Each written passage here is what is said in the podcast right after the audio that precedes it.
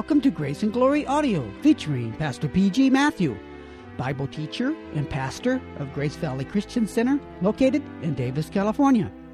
Today, Pastor Matthew continues in the Bible series on the book of Romans with the conclusion of part 3 on the steps to holiness. If you have your Bible with you, please turn to Romans chapter 6 verse 18. Now, here's our teacher, Pastor P.G. Matthew. 2 Corinthians 3:18 You see there are only two foundations for your life. Either it is going to be based on sand. Sand. Selfism.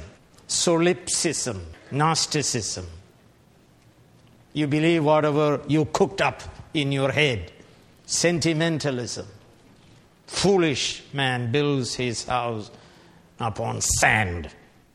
It doesn't survive the flood and the rain and so on. In due time, such a person will collapse and abandon all faith in Christ and go away. Or you build your house, your life, upon the solid rock, Christ the rock, the Word of God. So we heard today obedience because we are under grace. Secondly, we are under the Word of God. Thanks be to God. You obeyed from the heart the form of doctrine to which you were given over, handed over. Obeyed, sir. Didn't say receive, believe, obeyed. So I said, there has to be intellect, sharp mind, a renewed mind that grasps the gospel. Paul says in 1 Corinthians 15, What I have received, I have handed over to you. Paradoka. I have handed over to you. The gospel. Christ died for our sins according to the scriptures. And he was what, sir? Buried and was raised on the third day according to the scriptures. And he appeared to many. The gospel. And so I hope that when you come, you exercise the mind. You obeyed from the heart the form of what? Doctrine. Didache. Doctrine. We are living at a time when people hate towards her doctrine. They want sentimentalism. They want emotionalism. They want entertainment. They want everything else but doctrine. They say doctrine divides, and sentimentalism and entertainment unites. Unites to send you to hell. Doctrine, sir, must come with mind sharp and train your children to come with a sharp mind. That form of doctrine means mind. Obeyed means what? Your will. You surrendered your will to the gospel. And ekkardias from the heart means what? Affections. You love the gospel. You love the gospel. You love the Word of God. My Word is spirit and my Word is life. The Word of God makes you alive, raises people from the dead. So the angel you read appeared to Cornelius. And he said, Go and bring that man. His name is what? Simon. And he will tell you. Not an angel, it takes God appointed man to preach the gospel. Not a stupid person, an intelligent person who studies the Word of God and articulates it with authority. He doesn't beg and plead, he commands all people everywhere to repent. God from heaven is commanding. It's not pleading and begging and soft music and and storytelling, tears. God commands, God of glory. appeared to Abraham. Saint Stephen looked and he saw the glory of God and Jesus. Jesus, who received all authority in heaven and on earth from the heart. So, when you come to the church, you bring your intellect, your will, and your affections all surrendered to the gospel. And so, thirdly, verse 18 of chapter 6 of Romans. You have been set free from sin and have become slaves to righteousness. What's wrong with that translation? New International Version, it takes liberty. I study Greek, and in the Greek it is different having been set free from sin and have been enslaved to righteousness. Notice passive. Having been set free. I know it is difficult English. Having been set free is passive. It is called divine passive. Who sets you free? God. God has taken the initiative. Having been set free by God, you've been enslaved to the boss righteousness. That's the third point. We obey God because we are under the authority of righteousness, under obligation to righteousness enslaved. Again, passive. Who enslaved you? God set you free and enslaved you. That is the idea. We said there is no independence for anybody. It's chimera. It is monstrosity. It is grand illusion to think that people are independent. Silliness. Nobody is independent. It's a lie. We've been set free from sin. That's what it says. Sin was our former master. Sin is personified. So also righteousness is personified. So also obedience personified in verse 16. Well, that is the great miracle we spoke about we couldn't have crawled out of the pit of slavery to sin. Thank God for freedom. From sin, from its dominion and power. You want to know how bad it is? Let's turn to Ephesians chapter 2. First three verses speaks about the slavery to sin and to Satan. As for you, you were dead in your transgressions and sins. Dead in sins is different from dead to sin. Dead in sin means that's all you can do. In which you used to live when you followed. That is perfect obedience when you followed the ways of this world, cultural conformity, fornication is normal, lying is normal. What is not normal? Not to fornicate. Adultery is what, sir? Normal. What is not normal? Fidelity in marriage. Following the ways of this world and of the ruler of the kingdom of the air, the Spirit. That is the devil. The Spirit. Every unbeliever is following, total following, totally obedient, total cultural conformist. The ruler of the kingdom of the air, the Spirit who is now at work it may be He's at work and some of you who are sitting there right now. He's at work. You begin to feel drowsy, uninterested, boring. It happens, something. Something comes over the head.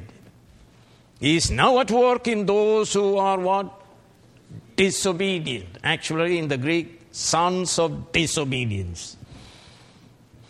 Father's name is what? Disobedience.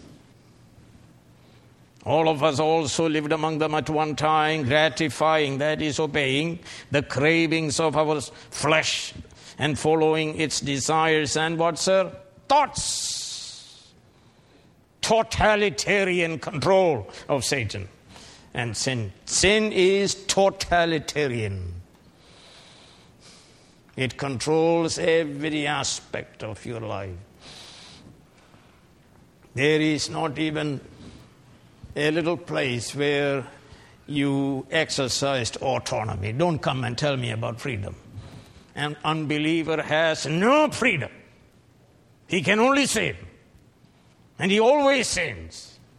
And he fulfills every thought that comes into this, his head. He has no ability to disobey the thoughts and desires of the flesh.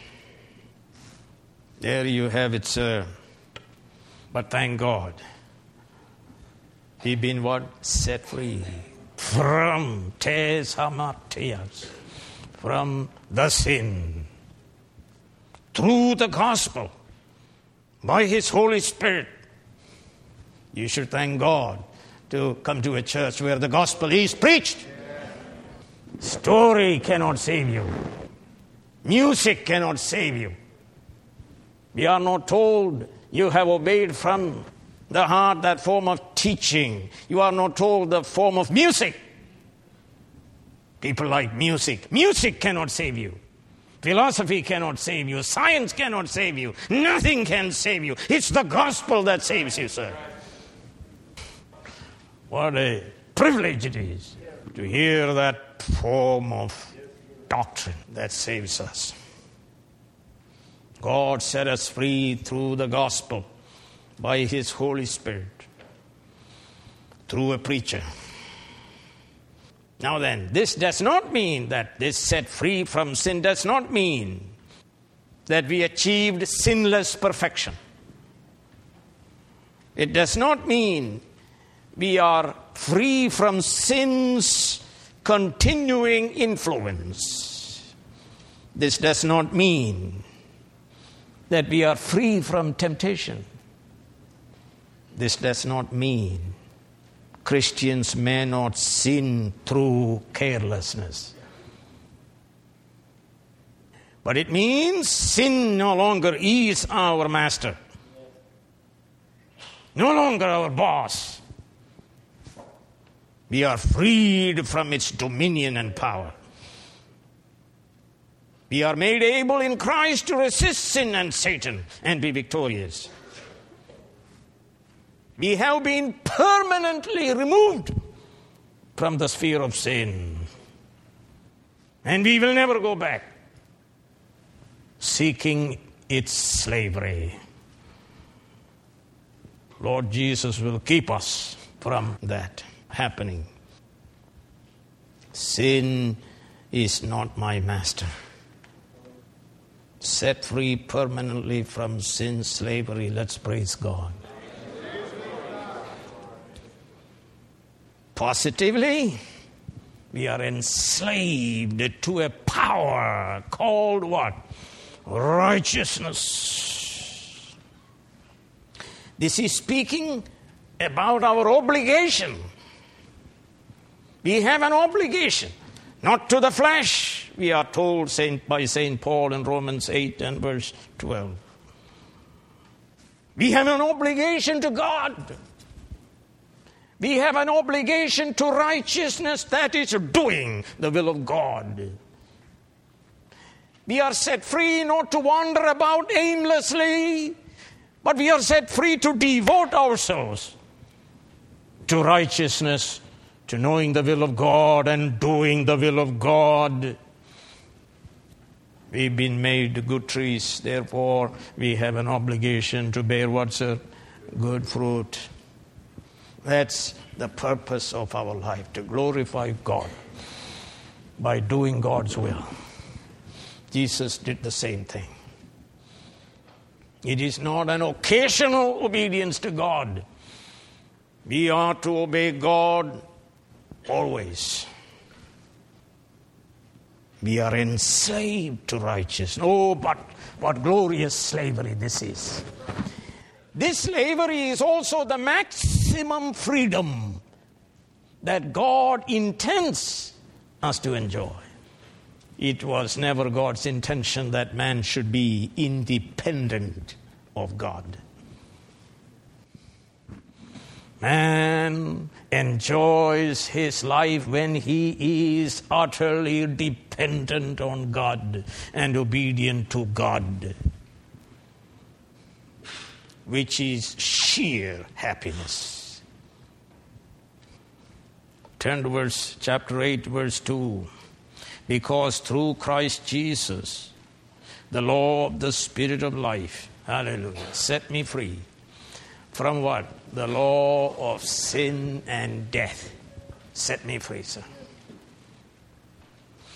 Turn with me to Exodus chapter 3. The Lord appears to Moses and he tells him, chapter 3 and verse 12. And God said, I'll be with you. And this will be the sign to you that it is I who have sent you when you have brought the people out of Egypt. You will serve God on this mountain. The word is serve. Abad. Serve. The point I am making is you are set free from Pharaoh's slavery to serve whom? God, the true Lord of his people, covenant Lord. We read Exodus 14 and verse 5. Listen. When the king of Egypt was told that the people had fled, Pharaoh and his officials changed their minds about them and said, What have we done? we have let the Israelites go and have lost their what? Services. Thank God he lost his services. I am a servant of the Lord. Hallelujah. That's the purpose of life. And finally, we have come to realize God's purpose for our life. So when you study carefully Romans 6, we see we are made slaves of righteousness, slaves of God, slaves of the gospel, slaves of obedience. But here in this verse, slaves to righteousness. What is righteousness? Doing what is right. We are made slaves to the will of God. And where do you find the will of God, sir? the form of teaching. That's why we study the Bible to find what the will of God is. Why do we oppose feminism? Because the Bible says that's not the way to go. Why do we oppose abortion? The Bible says that's not the way to go, sir. We discover the will of God in the Bible. Why do we say children obey parents? The Bible says so, sir. Why do we say that you should provide for your family? The book says so, sir we are being set free from sin and enslaved to what? Righteousness, to the will of God. And I don't particularly worry when you don't like it. Here we preach that pattern of apostolic doctrine in which we discern the will of God. We are obliged to righteousness to do what is right. That's what righteousness is. It is speaking about experimental righteousness, ethical life. It is not speaking about the gift of righteousness. It is not speaking about the imputed righteousness. It is the imparted righteousness. It is practical obedience to the will of God. This slavery, as I said, to righteousness is our maximum freedom. And maximum happiness. And if you think it is the most boring thing in the world to be a Christian, you are not a Christian. The man possessed of a legion of demons, 6,000 demons in one person, naked, running around, restless, miserable, no social life, wandering from cemetery to cemetery, alone. That is the picture of an unbeliever. Restless. The mind is gone, taken over by demons. See, I was thinking today, you know, when you read the Bible, you see a lot of demon activity. But today we say bipolar, tripolar, DEF, GEF. I began to wonder well, I don't read that in the Bible. But we want to stay away from saying what? It is satanic, it is demonic. Don't misunderstand me. That doesn't mean there are people who may have certain organic problem, and that's not the point. But I began to think there is a lot of demon activity in the Bible. And Jesus comes and casts out these demons. But we are so civilized, so educated. No demon, no devil, no nothing. I think the devil won in our popular thought that there is no devil. So here is a man possessed of 6,000 demons. He was set free by Jesus. And you look at him, he's clothed, first time in a long time. He's clothed and he's sitting down. Not restless, he's sitting down. Come unto me, all those who are weary and heavy laden, I will what? Give you rest. And then we are told in his what? Right mind. Let me tell you, Jesus Christ gives us right mind. Right mind, sir that can be put to the right use of thinking God's thoughts after Him. And now, this man wants to follow Jesus. Do you not know that your body is the temple of the Holy Spirit who is in you, whom you have received from God? You are not your own, you were bought at a price. Therefore, glorify God with your body. I read 1 Corinthians 7, it says, Your body is not yours, it belongs to your husband. Husband, your body is not yours, it belongs to your wife. Aha, uh-huh. that's right, sir. You have no right to do whatever you want with your body. It first belongs to God and then to your spouse. 1 Corinthians 7:23 you were bought at a price that means you have been redeemed from the marketplace of slavery by Jesus Christ, by paying a high price of his own precious blood, do not become slaves of men. So, whether you eat or drink, whatever you do, do it all for the glory of God. Enslaved to what, sir? To righteousness, to the will of God. 2 Corinthians 10:5 we demolish arguments and every pretension that sets itself up against the knowledge of God and we take captive every thought to the obedience of Christ. And we read in Ephesians chapter 2, 1 through 3, before we obeyed every desire and what every thought, and the same totalitarianism is found in the Lord Jesus Christ's exercise of his lordship upon our life. Every thought should be brought to the obedience of Christ. Christians love the totalitarian lordship of Jesus Christ. If you have been set free, you will love the totalitarian lordship of Jesus Christ. As Professor Frame said, that his demand is absolute Man cannot be questioned. Sacrifice your son Abraham, and don't you question me. And don't you waver when I tell you that you should sacrifice him. And he did. And we made the point his demand transcends all other loyalties. You follow me. Let the dead bury their own dead. If your father doesn't want you to go to church, you go to church. Your father has no right to prevent you from going to church. Or mother. If the pastor doesn't preach the gospel, you have no obligation. Get out. Go to a place where the gospel is preached. Because his demand transcends all other loyalties. If your husband doesn't want you to go to church, you go to church.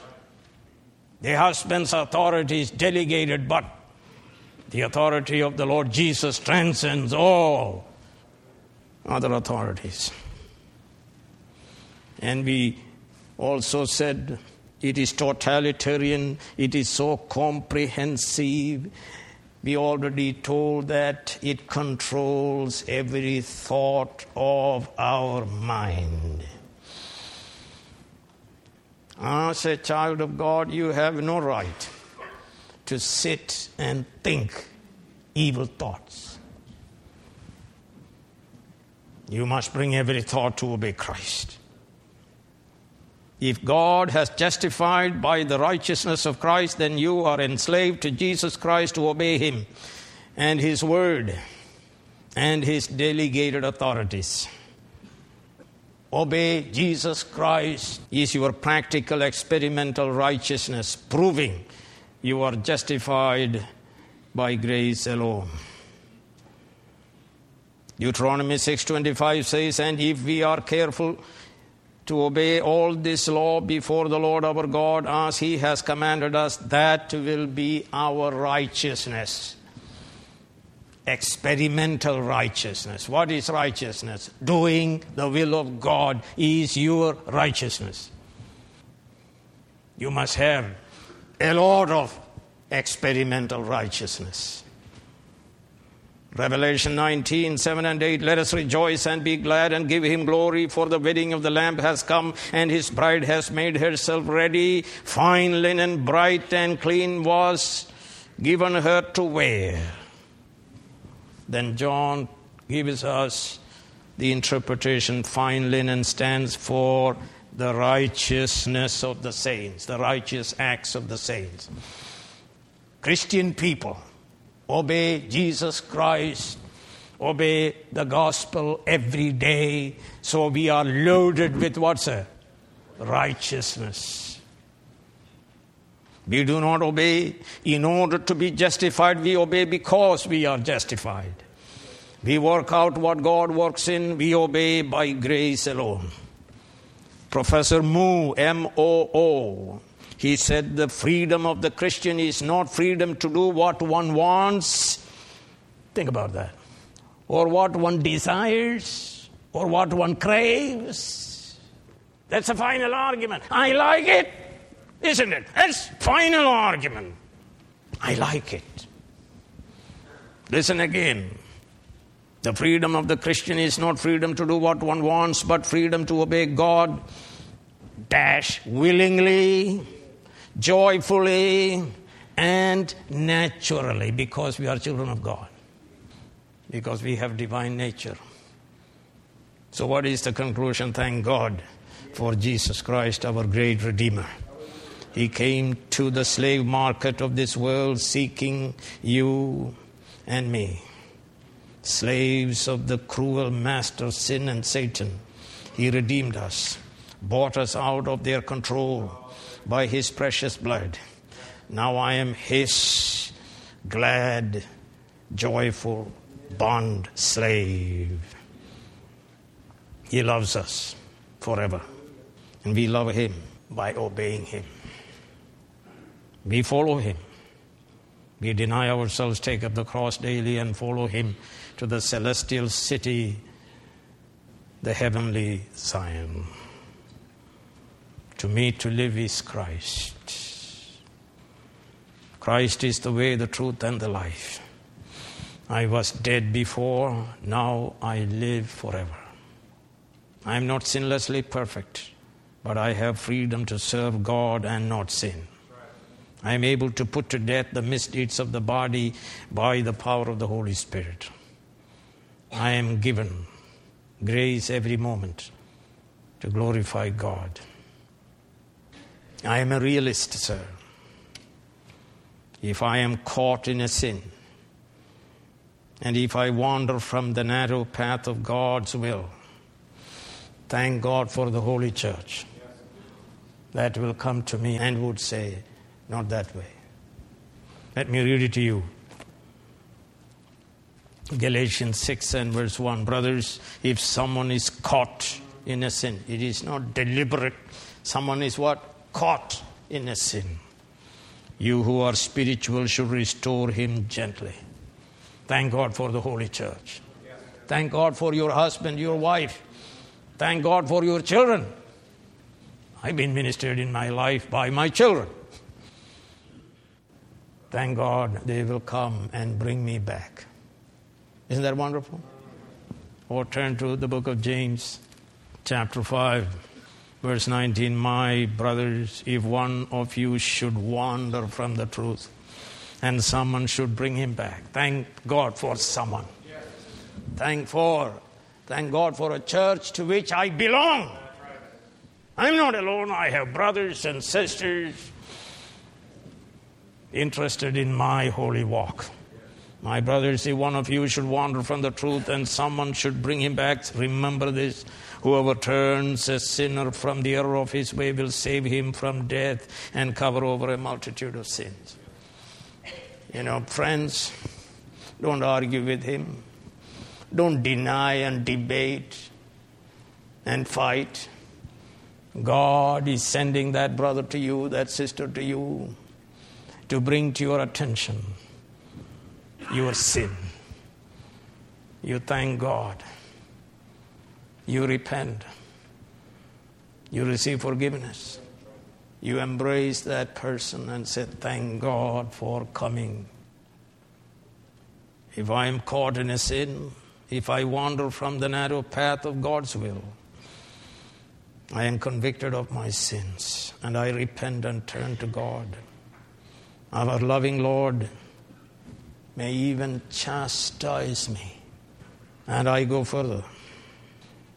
And at times remove us from this world.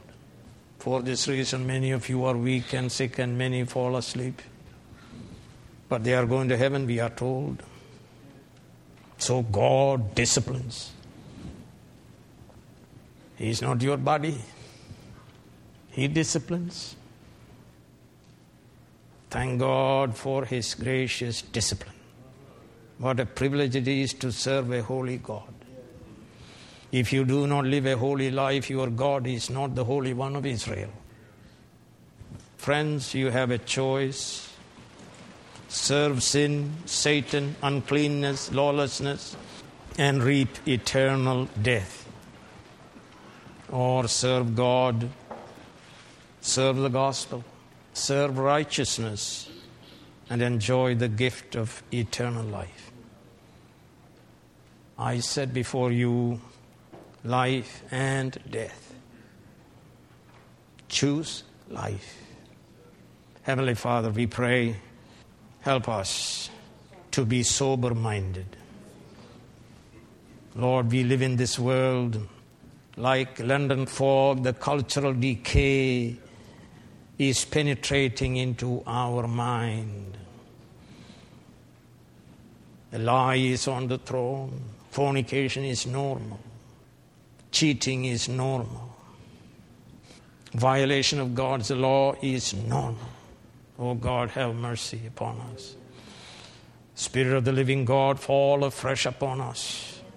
Give us renewed mind. Help us, O oh Lord, to look into the Word of God, that we may be formed by the Word into the character of our Lord and Savior Jesus Christ. Thank you for setting us free from sin. And thank you for enslaving us to God, to the gospel, to righteousness. This is glorious freedom. This is maximum happiness. For we pray in Christ's mighty name. Amen. You have been listening to Grace and Glory Audio on the conclusion of part three on the steps to holiness. Come back soon for more transforming Bible teaching from Pastor P.G. Matthew.